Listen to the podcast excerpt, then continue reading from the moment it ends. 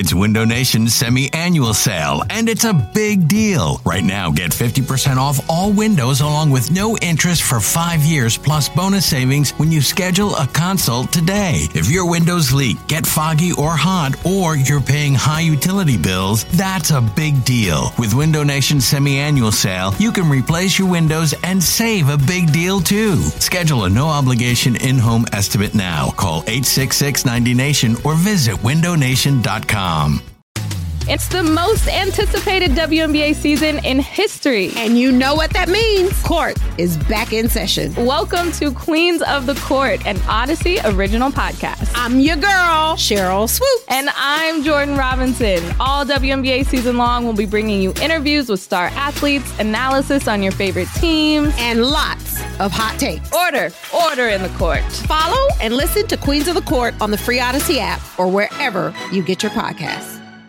Sorry, joining us right now. Uh, you can check him out, of course, Go Birds every Saturday from 1 to 3 with James Seltzer, the Go Birds podcast as well with James, and all the hits and all the work that he does throughout the week here on 94 WIP. That would be Elliot Shore Parks. Eliot, how are you? What's going on? How you guys doing? Eliot, it, it had that feel of the two and five start first year of Nick, and then he just and then he just said, you know what, let's go run the ball, guys. Pretty good way to run uh, to win games here. We're going to pound it down their throat, and they did the same thing tonight. Just give me your impression of that and what's happening here with the passing game. Yeah, it's a pretty good fallback option for this team. Uh, you know, and I think that look with, mo- with me mostly if they don't look good throwing the ball that's always going to be a concerning performance. But what's impressive about this team is when they can't throw the ball there's not a lot of teams that have that running game to go to and tonight they just it wasn't working early jalen wasn't playing well the pass protection wasn't good so they just decided to run the ball and then they ended up winning fairly comfortably um, i think this offensive line is a better pa- uh, run blocking offensive line than they are pass blocking offensive line. And you saw that tonight. So, yeah, I mean, not a lot of teams have that to go to. And the fact that they gave it to D'Andre Swift. Obviously, only one t- or two touches last week. Clearly, that was a mistake by the coaching staff. a little bit, not not to have him included. But it's a good thing to fall back on when you can just run for 259 yards pretty much whenever you want. Now, the big question is, Ellie, do you think Swift can do that on a game? In I mean, obviously, he's not going to carry the ball what 25 times, but can right. he can he be a bell cow for this team, or are they going to have to be uh, you know manage those carries a little bit?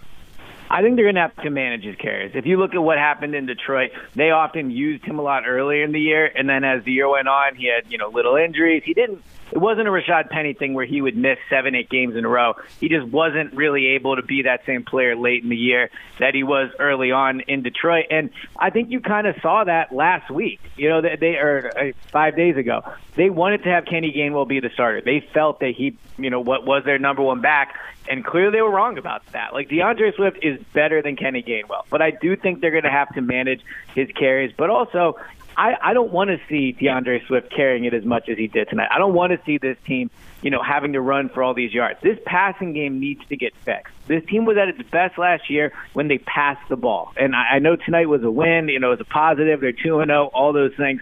This passing offense looks broken to me, and so that that that's a concern. I think from the first two games, you have to like an overall theme with this team is that they're not passing the ball well, and they have to get that fixed. What do you think's going on? I mean, Jalen forced another one, you know, bad interception. Even the, the, the great catch that Smith makes is an underthrow. I, I, mean, what do you think's happening with him? He even looks hesitant running too, Eliot. It, yeah. It's it just seems like he's way out of rhythm. The early play calling, the third down on the on the first drive. I mean, it doesn't feel like Brian Johnson Johnson has any kind of sense of, of at least right now, a flow or what he's doing.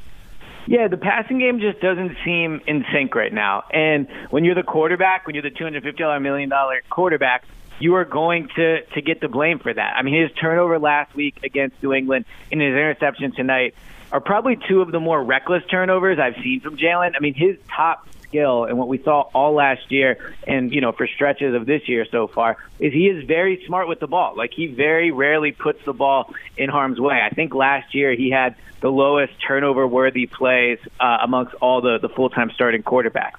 But tonight, that interception was it was right to the guy. Like it was a poor read. It was not a hard pass intercept. So I do think Jalen has not gotten off to the best start. Um, you know, from from the pocket. I also think, as I said, the pass protection has been bad. Uh, I think Jalen's a part of that. I thought a few times tonight early on he did kind of walk into pressure, or at least move into pressure, and that's obviously not going to help. But I also think the play calling, like obviously they leaned on the run a lot tonight, but even early on, I just think there's been a lot of instances where they seem different uh, from past years. End of the first half, they get the ball with I think 35 seconds or so to go, and they're just running it. And I know they ended up making a 61-yard field goal, but there doesn't seem to, to be that same aggression in big spots that there that there was in past years. So I just think they're getting in sync. It might be the play caller. Just overall, though, it has not been impressive through the air. Hey everyone, this is Bret Boone. Would you know it? I've got a podcast going strong in our fourth year. Tune in as I sit down with my friends, some of the biggest names in sports, media, entertainment, for a lot of fun and in depth conversations. As you know, baseball's been my life. It's been in the family for a long time, but it's a lot more than that here. It's sort of like taking a ride in a golf cart around a beautiful track. Join me every week for multiple episodes on the Bret Boone podcast, available on the Audacy app or wherever you get your podcasts. What'd you make of the uh, the AJ Brown, DeVonta Smith, Nick Sirianni sideline uh, situation? Yeah. Well, they didn't want to talk about it in the locker room. DeVonta Clearly. Smith said he didn't. Yeah, DeVonta Smith said he didn't remember it. AJ Brown uh, didn't talk to reporters. Nick Sirianni, I know you guys played his audio. Clearly lied. Yes. Yep. Yeah, at first tried to get out of it. Uh, good question by Mike Sielski to get him to talk about it a little bit more. My my feeling on it is I think sometimes with teammates we kind of have to guess if they if they're close, right? Like think about Carson Wentz and his receivers. When they were good, it was oh they're, they're close, and then when things struggled, you found out maybe that wasn't so so true. I think we can sit here pretty confidently and say Jalen Hurts and AJ Brown are really good friends. He called him his best friend. Uh, you know, in in, in, the, in one of his post game interviews, and I think DeVonta and AJ are really close. So I really don't think there's much to it. I think AJ wanted the ball more. Look, if they start to lose, maybe that's something that becomes an issue. But if they start to lose, they got a lot of issues overall. So I, I think overall, because we know that they're friends, we know they're close. I just don't think it's a big deal. All right, let, let me ask you uh, on a positive note. It, you know, Jalen Carter and Jordan Davis. You know, again, maybe not the quite the same impact as last week, but still, Eliot. You know, you're seeing right away these guys can both play. Yeah, and you know, I don't want to say one's been more impressive than the other, but I actually think Jordan Davis is in a lot of ways the more impressive kind of story through two games. We knew what Jalen Carter could be. We knew he came to the NFL with those pass rushing moves. He made a play against the run tonight. He just gets in the backfield so quick. He's going to be disruptive almost every time he's out there on the field, and he was that again tonight. But with Jordan Davis, there was legitimate question if he could rush the passer. He didn't do it in Georgia. He didn't even play on third down in Georgia. Didn't do it last year. Didn't play on third down last year. I mean, he's been excellent rushing the passer. And this is why you take chances on ultra athletic defensive linemen in the top 15. Like, it was a risky pick. It wasn't a sure thing he was able to develop pass rush moves. When you take a, a risk on the best athlete at the position in the draft, like, that's something Howie's always going, always going to do. He's always going to take defensive linemen, offensive linemen early on when he can. And the bet is paying off. I thought Jordan Davis was awesome tonight. He had that sack early on. And through two games, you could argue the defensive tackles are maybe the MVPs of this team with the, the edge rushers right there. I think the defensive line is a big part of the reason they're 2 and 0. And Jordan Davis is definitely part of that. No doubt. Eliot, we appreciate it, man. We'll look forward to talking to you uh, in about 11 days. Thank you. Yep, sounds good. Talk to you. All right, you got it. That's Eliot Shorr-Parks of Go Birds.